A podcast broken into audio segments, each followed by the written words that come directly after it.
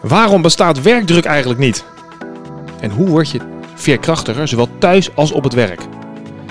En ja, wacht even hoor, maar waarom ga je in godsnaam 6000 kilometer fietsen door Siberië en loop je ook nog een marathon over de Noordpool? Wat slim dat je weer luistert naar de podcast Je Geld en Of Je Leven. Mijn naam is Michiel van Vught en ik probeer telkens die twee thema's bij elkaar te brengen. En zoals altijd is deze podcast mede mogelijk gemaakt door NNK Vermogensbeheer. Kijk op nnk.nl voor meer informatie. Ja, tegenover mij zit um, Siert Nutma. Leuk dat ik uh, te gast mag zijn bij je. Ik heb een hele lange introductie voor je opgeschreven. Jij bent namelijk oud commando, drill instructor bij het KCT, marathonloper dus over de Noordpool, 6000 kilometer gefietst. Trouwens ook aardig, je houdt helemaal niet van hardlopen, maar goed. Spreker, schrijver, motivator. Je hebt twee boeken geschreven, Mentale Veerkracht voor Professionals en Werkdruk bestaat niet. Nou, we hebben maar een half uur, dus we moeten snel beginnen. Maar uh, top dat ik hier mag zijn. Dank voor uh, je uitnodiging. Ik wil toch even beginnen met dat Siberië-verhaal.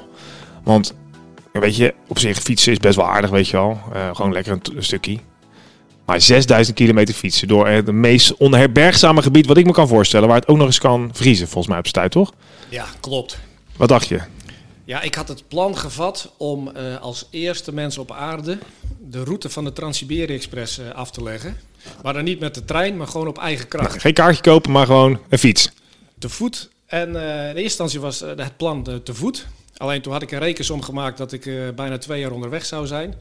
Dus ik dacht, ja, ik moet ook een stuk gaan fietsen. En uh, ja, ik wilde gewoon iets uh, extreems presteren, iets unieks gaan doen. Ja. Ja, en dat is ook heel interessant. Ja, waar komt die gedachte dan vandaan? Dus het was in een bepaalde periode dat ik in, in, mijn leven nog heel erg bezig was om mezelf te bewijzen. Mhm. En, dat ik nog op zoek was naar een bepaalde erkenning en een bepaalde waardering. En dat ik dus extreme prestaties dacht te moeten leveren om dat voor elkaar te krijgen. Is dat niet zo dan?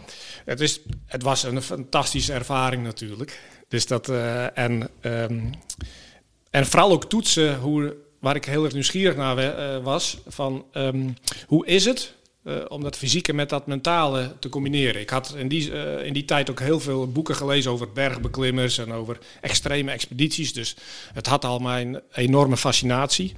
En toen dacht ik van, ja, volgens mij heb je nu wel genoeg boeken gelezen, Siert. Uh, waarom ga je het zelf niet eens doen? Ik ga mijn eigen verhaal schrijven, dacht je? Ik ga mijn eigen verhaal schrijven. Dat is, maar dat is toch al, want we hadden het net even voor, voordat we gingen opnemen over. Ik bedoel, jij, nou, bij de KCT, daar gaan we niet te veel over hebben gezeten. Maar dat is natuurlijk de elite van de Nederlandse krijgsmacht. Daar, bedoel, daar, daar valt 84% af tijdens de opleiding alleen al. dus je had op zich al wat dat betreft al wat bewezen. Maar je dacht, ja, toch, weet je, dat is me gelukt. Ik ga dan toch weer iets nieuws zoeken. Dus dat is toch een enorme drive die die je in je had om, om te nou, ik ga toch eens kijken. Ja. Ja. ja, ik was uh, heel, erg, uh, heel erg nieuwsgierig naar, Ja. dat, naar dat fenomeen. En heel vaak koppelen we dat dan, uh, dat mentaal en dat fysieke. En ik was heel erg nieuwsgierig van wat gebeurt er nu als alles om je heen wegvalt. Als je nergens op terug kan vallen. Als je dus fysiek en mentaal tot op het bord wordt uitgedaagd, welke dingen worden dan belangrijk? En toen dacht ik van, nou, dat kan ik alleen maar ontdekken door mezelf ook in die situatie te plaatsen. Hmm. Dus door naar een van de meest onherbergzame gebieden ter wereld te gaan, Siberië. Ik kijk hier achter je hangt een kaart. Het is ongekend hoe groot dat is. Ja, dus ik denk, als ik dat dus wil ontdekken, dan moet ik ook naar een plek toe uh, waar, dat, waar ik dat kan ervaren. Ja, maar dan is het helemaal lastig, want dan is er niemand die jou nog even over de kling jaagt uh, op de hindernisbaan. De enige die dat kan doen ben je zelf elke ochtend weer opnieuw. Precies. En ik was dus heel erg benieuwd wat er zou gebeuren als ik mezelf... En nogmaals, het, het, het, uh, het betreft wel een zelfgekozen uitdaging. Ja. Maar wat gebeurt er uh, als je jezelf in die context uh, neerzet? En toen ben ik dat eigenlijk gaan organiseren. En in de voorbereiding daarop heb ik wel een heel goed team om me heen gehad. Dus ik heb dat niet alleen gedaan. Uiteindelijk heb ik de fysieke prestatie wel zelf geleverd. Maar in de voorbereiding uh, was er een, een heel, waren er hele fijne mensen om me heen die me daarbij hebben geholpen. Dus ik, was, ik ging natuurlijk ook trainen. Ik had een goede fysio. Uh, ja, er werd een goed doel aangekoppeld. He, we, ja, ja. Dus we hebben, Kika toch, meen ik? Ja. Stichting Kinderen Kankervrij. Daar hebben we uiteindelijk een mooi bedrag voor opgehaald. Dankzij heel veel uh, sponsoren. Dus uiteindelijk werd het project iets groter dan ik zelf had voorzien. Maar ik wist uiteindelijk wel waarom ik daar maar zelf. Je zegt net, uh, het was een zelfgekozen uitdaging of zelfgekozen doel. Um, En nou zeg je net, en dat wist ik natuurlijk, maar dat je er een goed doel aan koppelde. Was dat, is dat zoiets nodig om maar even een stapje te maken om ook dat soort doelen te realiseren? Dat je, nou, ik doe het dus nu niet meer voor mezelf, stiekem, want ik ga, ben nu eigenlijk voor de kinderen bezig. Nou, dat, dat is wel heel interessant. En dat, eh, in eerste instantie deed ik het voor mezelf. Maar als je gaat samenwerken met anderen, dan is het ook niet verkeerd dat andere mensen ook een doelstelling mogen hebben in die uitdaging. Ja. Dus wat je in, eh, in organisaties ook ziet, is dat eh, natuurlijk hebben we allemaal een soort van geformeerd doel waar iedereen eh, aan zich aan conformeert, aan de stip op de horizon. Maar hoe mooi is het als je onderweg mensen ook de vrijheid geeft om daarbinnen ook hun eigen doelen te laten realiseren. En zo is dit eigenlijk dit project ook iets groter geworden dan, eh, dan mezelf. Ja. Uiteindelijk was ik wel degene die dat uh, tering eind Ja, precies. Bankjes plakken en dat soort eh, werk.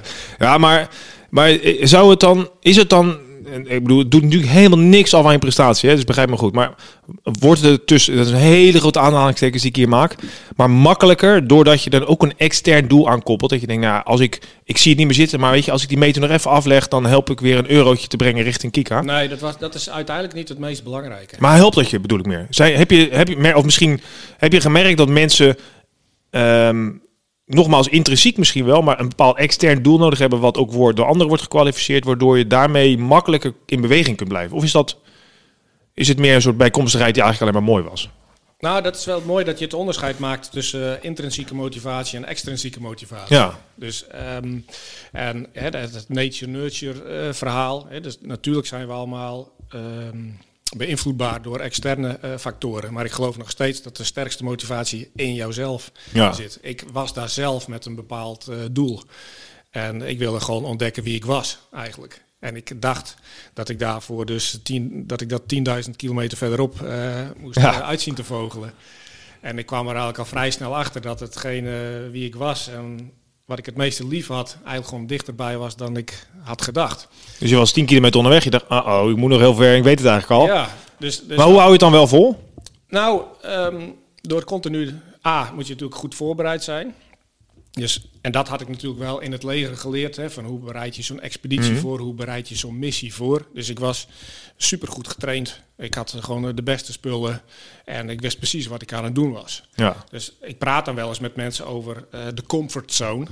Weet je, oh, dat was wel, dan zeggen ze, dat was wel uit je comfortzone. Hè, dat je, en dan zeg ik, ja, buiten je comfortzone groeien. Hè, een beetje dat Mhm. cliché verhaal. Ja. Maar ik was eigenlijk helemaal niet uit mijn comfortzone. Ik deed gewoon waar ik super goed in was en waar ik super goed in was getraind. Dus het had eigenlijk niks Nee, precies. met het Het was een beetje ver, maar de, de opzet van zo'n missie was je niet vreemd. Nee, pre precies. Dus, um, maar wat er uiteindelijk overbleef was mijn uh, motivatie. En in alle eerlijkheid, ik heb die expeditie ook niet helemaal afgemaakt omdat ik er vervolgens, ja, vervolgens achter, dat ik bijna aan het einde erachter kwam waarom ik eigenlijk die reis maakte. En ik wilde gewoon ontdekken wat ik belangrijk vond in het leven en waar ik voor stond. En ik dacht dat het nodig was om mezelf fysiek en mentaal uit te putten. Ik zal je het voorbeeld geven. Of dat ik bijna dat ik ongeveer drie weken voor het einde van die expeditie was. Dus ik had al meer dan 2,5 maand uh, afgezien. Duizenden kilometers afgelegd. Onderweg van alles meegemaakt. Uh, en um, dat ik op een gegeven moment via de satelliettelefoon mijn dochter aan de lijn kreeg. Die toen een jaar of zes was. En die zei, papa, wanneer kom je thuis? En, want over twee weken is het vaderdag. En ik heb een mooie tekening voor jou gemaakt. Och. En nou, misschien kun je het een klein beetje voorstellen, Michiel, maar ik zat daar ergens midden in de fucking middle of nowhere en ik dacht van, ik weet nu waarom ik hier ben. Ja, precies. En toen heb ik de expeditie ingekort, want ik wilde op vaderdag thuis zijn. Ja. En ik wilde de mooiste tekening krijgen die ik... Dat was dus nog doorfietsen, want je zat ergens in middle of nowhere. Dus je moet altijd een gek ergens ja, naartoe. Dus dat betekent ook dat ik uh, het laatste deel van de expeditie uh, een beetje heb uh, vals gespeeld. Dat ik een stuk met de trein ben gegaan. En dat heeft mij sponsoren gekost. Dat heeft mij vriendschappen gekost. Echt waar? Dat besluit. Maar ik wist waarom ik daar was. Ja. Zijn eigen motivatie was sterk genoeg en je wist waarvoor je het deed. Precies. Ja, dus Ja. Ik, en uiteindelijk hebben we natuurlijk nog een, een mooi bedrag voor een goed doel opgehaald. Maar ik had ook mijn eigen missie voltooid. En soms is Ja, het precies. krachtiger om gewoon een missie af te breken. of om terug te keren dan maar ten koste van alles door te zetten. Dat is wel een grappig, maar dat is wel zo'n typisch gedragding. Daar heb ik wel eens een eerdere podcast over gehad. Dat mensen doen dat eigenlijk bijna nooit. Ik geef vaak het voorbeeld dat mensen naar de film gaan en dan eh, vroeger. V- Vroeger eh, hadden we een bioscopen mensen. En dan ging je naar de film en dan halverwege de film hoorde eigenlijk geen reet aan. Maar dan ging je toch nog even popcorn halen en maar de tweede helft kijken. Want ja, of het tweede deel van die film, want je had tenslotte betaald. Terwijl ja, die tijd kan je ook aan iets veel beters besteden. En dat besloot jij dus te doen. Ondanks dat je daarmee, wat je net aangaf, vriendschappen verloor en eh, sponsors. Ja. Dat is wel heel knap. Ja. Dus voor mij was het een eh, geslaagde missie. Ja. Mission Het accomplished. was ook Ja. gewoon een zelfgekozen doel. Dus waarom zou ik dan ook niet zelf mogen kiezen om, hem, eh, om hem af te breken? Je hebt het over, we hadden het over, je hebt nu, ehm jij traint veel mensen, je, ehm, zowel op werkgebied ehm, als ook persoonlijk leiderschap heb je het, be- train je mensen. En dan heb je het over drie begrippen, had je het net. Eh, je noemde er al één, motivatie is een hele belangrijke volgens jou om, nou, om te zorgen dat je je, ja, je leven op een goede manier kan leiden, veerkrachtig kunt zijn. Doorzettingsvermogen en discipline. Nou, die motivatie, dat is eigenlijk de waarom. Hè? Waarom wil je iets doen? In jouw geval was dit, ik wil mezelf leren kennen. Ehm, maar zonder die andere twee kom je natuurlijk ook niet. Nee, het moet wel even zeggen, het is motivatie, doorzettingsvermogen en Oh, verantwoordelijkheid. verantwoordelijkheid, zei ik discipline. Oh ja, discipline was een ander punt. Sorry hoor, kijk eens aan. Hier, pas me gelijk aan, verantwoordelijkheid. Sorry. Nee, ik heb eigenlijk ontdekt dat, ehm, hè, als je het dan hebt over mentale veerkracht, het thema waar ik eigenlijk onbewust al mijn hele leven mee bezig ben, waarin ik dus ook al die, die training en die lezing over geef. En ik, ik ontdekte eigenlijk dat van dat veerkrachtige mensen, dus die goed kunnen omgaan met tegenslag, of die buitengewoon presteren op onmogelijke momenten, dat die altijd bovengemiddeld scoren op die drie elementen. Ja, Op motivatie, op doorzettingsvermogen en op verantwoordelijkheid. Dus ze weten wat ze beweegt, wat hun dieperliggende drijfveren zijn. En dat kan ook best, dat kan ook best diep zijn. weten ze dat bewust of is het gewoon zo sterk? Als, als, je het, eh, als je het goed nagaat, dan weten ze dat. Ja, Dus die precies weten waarom ze de dingen doen die ze doen. En het tweede element is doorzettingsvermogen. Dat mensen die in staat zijn om door te kunnen gaan waar anderen stoppen. En ook als eh, die doorzettingsvermogen spier op dreigt te raken, dat ze hun doorzettingsvermogen gefaciliteerd hebben. Dat ze dus hulpbronnen om zich Oh. heen hebben gefaciliteerd. Dat op het moment dat zij het niet meer zien zitten, dat er een soort vangnet geef eens een voorbeeld. dat je, een, nou, dat je een stimulerende omgeving om je heen hebt. Dat kan in je relatie zijn of op het werkgebied eh, in jouw team.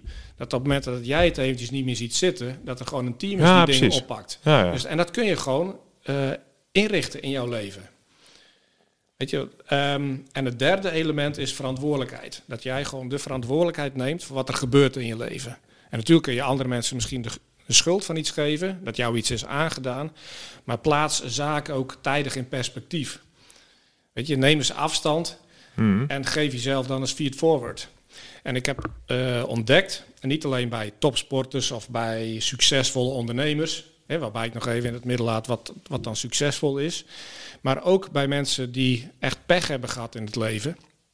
Bijvoorbeeld eh, ernstig zieken of mensen met een spierziekte, waarmee ik ook expedities heb ondernomen, is ehm, dat al die mensen die zichzelf staande houden, gewoon bovengemiddeld scoren op die drie elementen. Ja. Dat ze weten waarom ze dingen doen.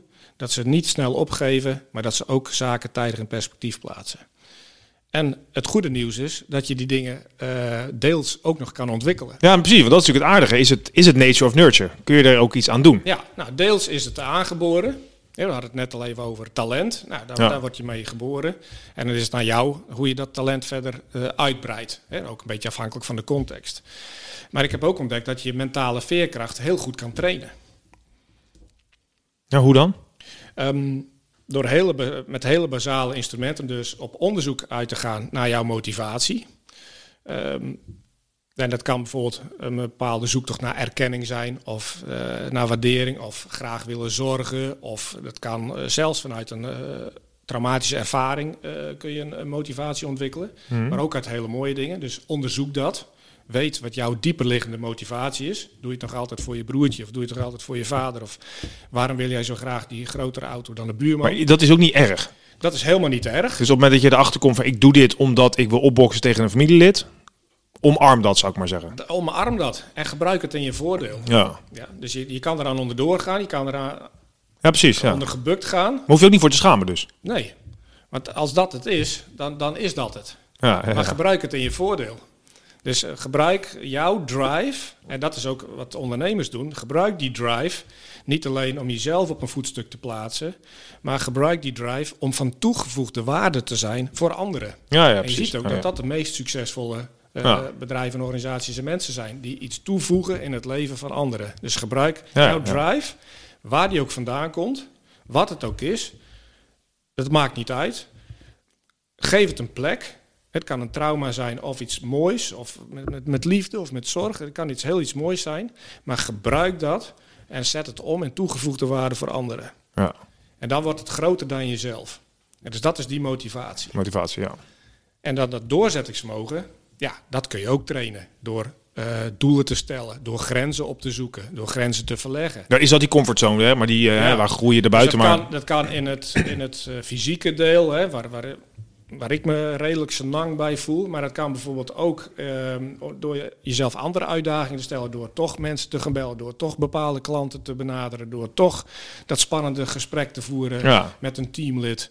Dus ga, en ga eens kijken wanneer uh, je dreigt op te geven. En ga hulpbronnen om je heen verzamelen die jou stimuleren. Nou ja, op het moment dat je herkent, oeh, nou, nu heb ik eigenlijk geen zin meer of ik wil het niet doen dat is het moment om iets juist wel te doen. En dan, ja, wat je zegt, zoek er hulp bij. Hè. Dat is ook een beetje die, die groeimindset. Dan zie je dat mensen die dat hebben, die worden ook vaak ondersteund door coaches. En mensen zeggen, ja, dit kan jij wel, kom op. Ja. Geef nog even een zetje. Ja, precies. En het is natuurlijk al mooi dat als je van nature dat al deels... Uh, dat maakt het makkelijker, ja, ja, ja, precies. Maar goed, ik denk, dat, dat is wel het aardige natuurlijk van persoonlijke groei, of hoe je het allemaal wil noemen. Ja, dat is persoonlijk. Dus ja, bedoel, uh, of jij nou een millimeter verder komt dan gisteren, is het toch een stukje groei. En misschien ga, stap jij gelijk een meter verder, maar dat maakt niet uit natuurlijk. Je nee. moet naar jezelf kijken.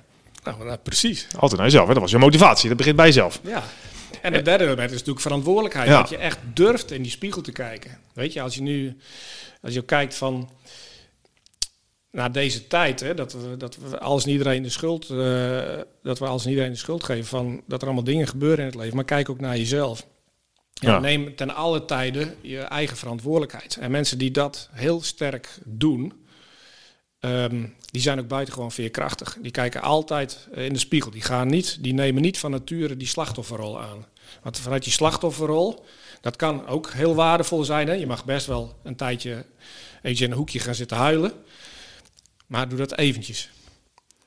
Maar want het brengt je niet verder. Maar dat gaat je niet verder in een hoekje blijven zitten, gaat je niet verder brengen. En maar dat is een beetje de, uh, dat is eigenlijk realiseren van waar je wel en geen invloed op hebt, zeker of niet? Precies. Dus neem verantwoordelijkheid uh, voor waar je invloed op hebt. Weet je, we hadden het net over sporten. Nou, de sportscholen zijn dicht. Ja, ga je dan zitten piepen dat je niet kan sporten? Of koop je gewoon drie kettlebells bij de Decathlon en ga je gewoon in de tuin sporten? Dus neem de verantwoordelijkheid voor jouw eigen gezondheid. Ja. En neem de verantwoordelijkheid voor wat er gebeurt in jouw team of in jouw relatie. En mensen die dat doen, die ervaren ook controle over hetgene wat ze doen. En controle, dat willen we allemaal. Ja, ja, ja. Controle zorgt voor zelfvertrouwen. En controle zorgt, of, en zelfvertrouwen zorgt weer voor mentale veerkracht. Dus zo zie je dat je een soort van dat motivatie, doorzettingsvermogen en verantwoordelijkheid, hè, de drie elementen van mentale veerkracht, dat het eigenlijk een soort van communicerende vaten zijn. En op de ene scoor je misschien al heel hoog en op de andere scoor je misschien wat minder. En ga het gewoon ontdekken en ga ermee aan de slag. Ja. En is dat dan ook, heeft dat dan ook zelf, want dat is nog een, we hadden het, ik noemde het in het begin, ja, werkdruk uh, bestaat eigenlijk helemaal niet. En hoe word je veerkrachtiger thuis, maar ook op je werk? Als je die werkdruk en op je werk, uh, zijn het, gelden daar dezelfde regels dan? Motivatie, doorzettingsvermogen en verantwoordelijkheid? Want daar heb je natuurlijk niet nou, altijd, dus ja, je kan niet altijd alles doen, toch? Op je werk? Nee, nou, ik heb natuurlijk dat, uh, dat boek geschreven met een redelijk uitdagende titel. Ja. Werkdruk bestaat niet. En het is wel leuk hoe klanten daarop uh, reageren. En het is ook een beetje een prikkelende stelling om ja, het gesprek aan te gaan. Maar eigenlijk meen ik het, meen ik het ook wel, want Um, veel mensen weten niet wat werkdruk is. Ze weten bijvoorbeeld niet wat het verschil is tussen werkdruk en werkstress. Of met het gewoon voor een bepaalde periode druk hebben op je werk. Ja. En moet je daar dan stress van krijgen. Wat is het verschil dan? Dus nou, wat je eigenlijk uh, ziet in mijn optiek is dat er maar twee vormen van werkdruk zijn. En dat is uh, één is feitelijke werkdruk. En dat kun je gewoon meten. Je, hebt gewoon, je moet gewoon heel veel envelopjes vullen, bij wijze van spreken. factor uh, tijd en taak. Ja. Dus uh, we zijn nu in de omgeving van Breda. En als wij over vijf minuten in Parijs moeten zijn, dan kun je gewoon uitrekenen dat je dat niet gaat redden. Dus de taak past niet in de tijd. Dat, dat kun je gewoon ja. meten. Dus ja. dat is feitelijke werkdruk. Dat is één. Ehm, het tweede, de tweede vorm van werkdruk is uh, werkdrukbeleving. Oh ja. Het gaat een beetje over de zachte kant, over gedoe. Uh, er wordt hmm. niet goed gecommuniceerd. Uh, de taken zijn niet helder. Ehm, misschien slecht leiderschap. sommige medewerkers zijn niet echt competent, waardoor de desbetreffende taak niet kwalitatief goed wordt uitgevoerd. En die laatste komt het meeste voor waarschijnlijk. En die laatste komt het meeste voor. Ja.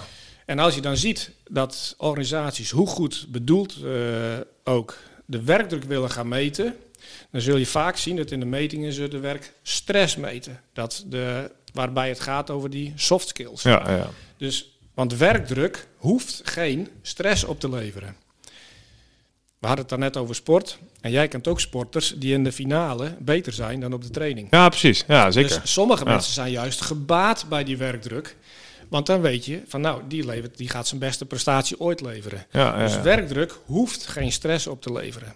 Nou, en als je dus die boel, uh, die boel een beetje uit elkaar trekt, wat ik dus doe in mijn trainingen en in de gesprekken met mijn klanten, dan vraag ik uit, nou, waar gaat het hier nu eigenlijk over?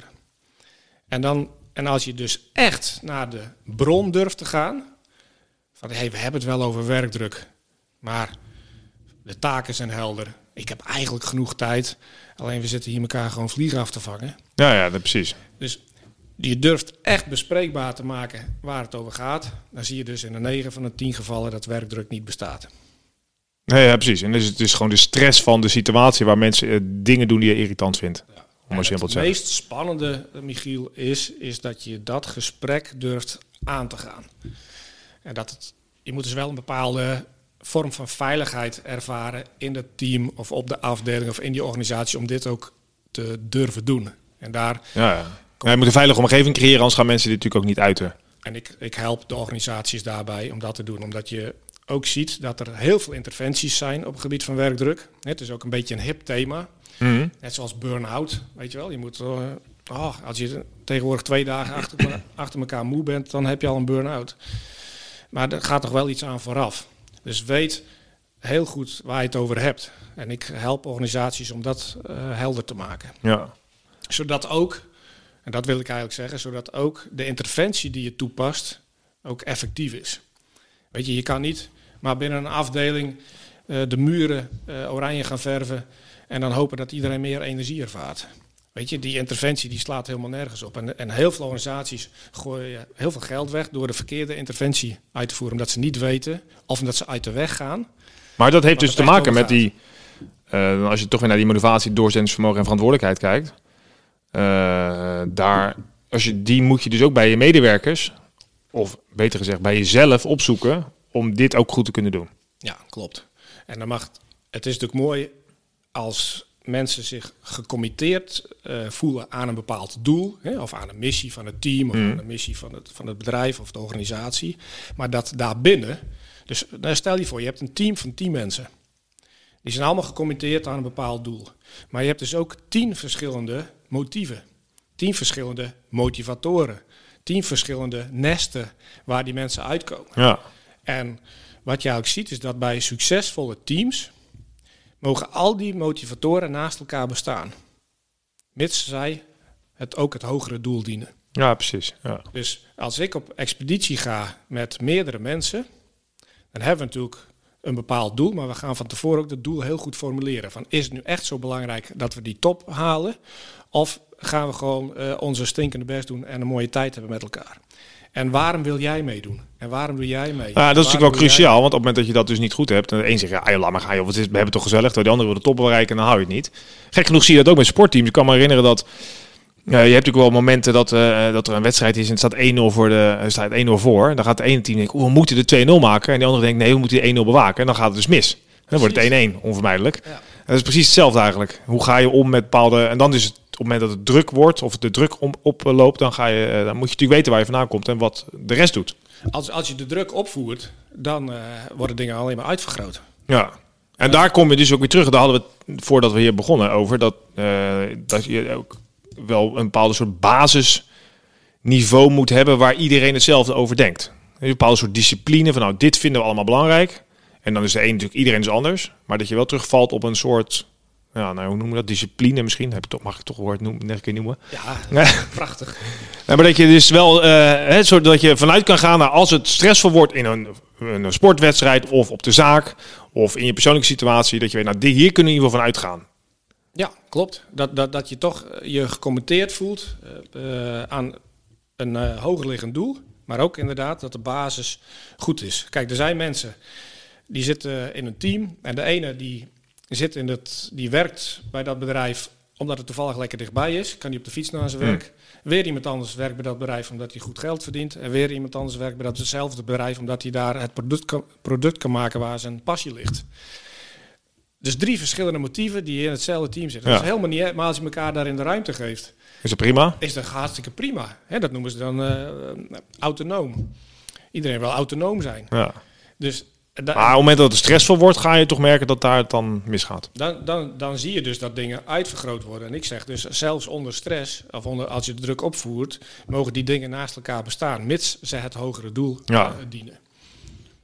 Ja, ja, ja. Nou, dus dat komt, nou, en dat is, als het hem terugbrengt bij het begin. Jij gaat 6000 kilometer door Siberië fietsen, omdat je zelf een hoger doel hebt gesteld. Daar geloof je heel erg in. Dus nou, eigenlijk daarmee maakt wat de rest ervan vindt ook veel minder uit. Dan kun je dus veel meer volhouden en je eigen verantwoordelijkheid nemen. Want ik ga nu naar huis, want mijn dochter heeft een tekening. Kijk, en ik neem mezelf wel kwalijk dat ik eh, helemaal aan de voorkant dat hogerliggende doel niet, goed, eh, niet altijd goed met het, de rest van het team heb gecommuniceerd. Dus ik heb daarvan geleerd. Dus Maar wist je het? Ja, ik wist dat wel, ja. Ja, dus je wist als je mijn dochter belt met een tekening, dan eh, stap ik op de, op de trein Nou, op die, op die, nee, nee, nee, nee, maar dat was ook wel een soort van breekpunt natuurlijk. Want, eh, Ja, ja, precies. Ja. Nee, Ja. het doel meer dat je zegt, ik wil mezelf leren kennen. Dus eh, dat, dat bedoel je. ja, Ja, ja, ja. ja. Oké, dus dat is ook nog wel een les geweest. Zorg dat je eerlijk bent naar de mensen om je heen. Ja, dus dat heb ik toen, toen geleerd. En dat ik dus toen ook ontdekte van wacht eens eventjes, wat is nu het doel wat ik wil bereiken? En welk middel hoort erbij? En, en je ziet nu ook in teams of in organisaties dat het doel en het middel wordt vaak verward met elkaar. Ja, Dus, ehm, en nu in de coronatijd ook, ja, je hoeft niet zozeer het doel te veranderen, maar heel veel organisaties worden nu gedwongen om het middel ja, ja te veranderen om dat doel te bereiken. En als je daar over met mensen in gesprek gaat, ja, dan, dan, dan merk je gewoon dat de hele, hele boel openbreekt. En dat, dat, dat vind ik mooi. Ja, ik zie het dat, eigenlijk. dat, is ook, wat- dat is ook wat ik doe. En, en soms, ja, daar heb je een klein beetje lef van nodig. Ja. Weet je, dat, dat als organisaties eh, gewoon eh, in zo'n zaaltje al hun eh, kernwaarden op flappen zitten te schrijven, maar je voelt het niet, dat je dat dan gewoon ook gewoon zegt. Ja, weet je, openheid, transparant, goed communiceren, goed leiderschap, innovatief. En nou, je, je kent al die begrippen wel. Ja, ja. Maar zei, jongens, wacht eens eventjes. Is dit, nu, is dit nu alles wat je hebt? Waar gaat het hier nu over? Je ziet geen flinkeren, flikkerende oogjes en eh Nee. twinkelende oogjes. Dus Nee. ga naar die motivatie toe. Die is zo belangrijk. Want dan creëer je ook doorzettingsvermogen. Maar als we het even moeten afronden, hè, dus als je nou hebt die mentale veerkracht voor professionals, eh, dat zijn je boeken, werkdruk bestaat niet. En we hadden het over nou, werkdruk en veerkrachtig zijn thuis en eh, waarom je dan ging fietsen en ging hardlopen. Terugbrengen naar af, zou ik zeggen, op het moment dat je dus niet zelf weet waarom je dingen doet, dus misschien is dat wel het belangrijkste, je eigen motivatie niet goed kent, dan is eigenlijk, leef je eigenlijk leven voor andere mensen. Dat, dat zou zomaar kunnen. Ja, dus dat is misschien wel de allereerste stap. Dus mensen die luisteren denken, ja, weet je wel, zit ik, zit ik wel op mijn plek in mijn werk, thuis, met mijn relatie, met mijn bedrijf. Ja, nou, je, je ziet dus dat als het ergens niet lekker voelt, hè, wat jij zegt in, in de relatie of in je team, dan is er 9 van de 10 keer iets mis op het vlak van motivatie. Ja, Of op het gebied van doorzettingsvermogen, dat mensen het snel opgeven, omdat ze toch niet gecommitteerd waren aan het doel. ja, Ze hebben wel ja gezegd, maar ze gingen hoofdschuddend de vergadering uit. ja, ja precies. Ja, Dus- dat werkt. Ja. En, dat, en ook wanneer dingen niet goed gaan, zie je ook dat er soms dingen mis zijn op het vlak van verantwoordelijkheid. Dat mensen weglopen voor, voor hun verantwoordelijkheid. En dan gebeurt het waarschijnlijk met name als je er gewoon niet weet waar, dat je er gewoon niet achter staat, toch? Ja, Ja, of dat, dat ze niet weten wat hun verantwoordelijkheid zijn, maar vaak weten mensen dat wel, maar lopen ze ervoor weg omdat er ergens iets niet klopt, omdat het niet veilig is, eh, is of iets Ja. dergelijks. Dus, dus als je het hebt over veerkracht, over van nou hoe blijf je nu staan, hoe word je succesvol, nogmaals succesvol Ja. tussen aanhalingstekens, hoe zorg je voor goede prestaties, ja, dan, dan kun je dat heel mooi toetsen op die drie gebieden. En daarnaast heb je natuurlijk hele praktische tools om dat gewoon eh, in te gaan vullen met elkaar. nou daarvoor gaan ze jouw boeken kopen, want we zijn aan het einde. Ik ga afronden. Dankjewel dat ik hier mocht zijn. kijk vooral op zijn website, siertnutma.nl. Uh, bol.com kun je ook boeken kopen volgens mij. Ehm, ik, ik, schrijf het ook nog in de show notes. Dankjewel dat ik hier mocht zijn. Uh, ga je zeker wat mee doen. Zoek je eigen motivatie, zou ik zeggen. En uh, ik ben gemotiveerd om 10 miljoen mensen te helpen. Dus uh, deel deze podcast en review hem. Super bedankt. Tot snel, hè? Dankjewel. Dankjewel.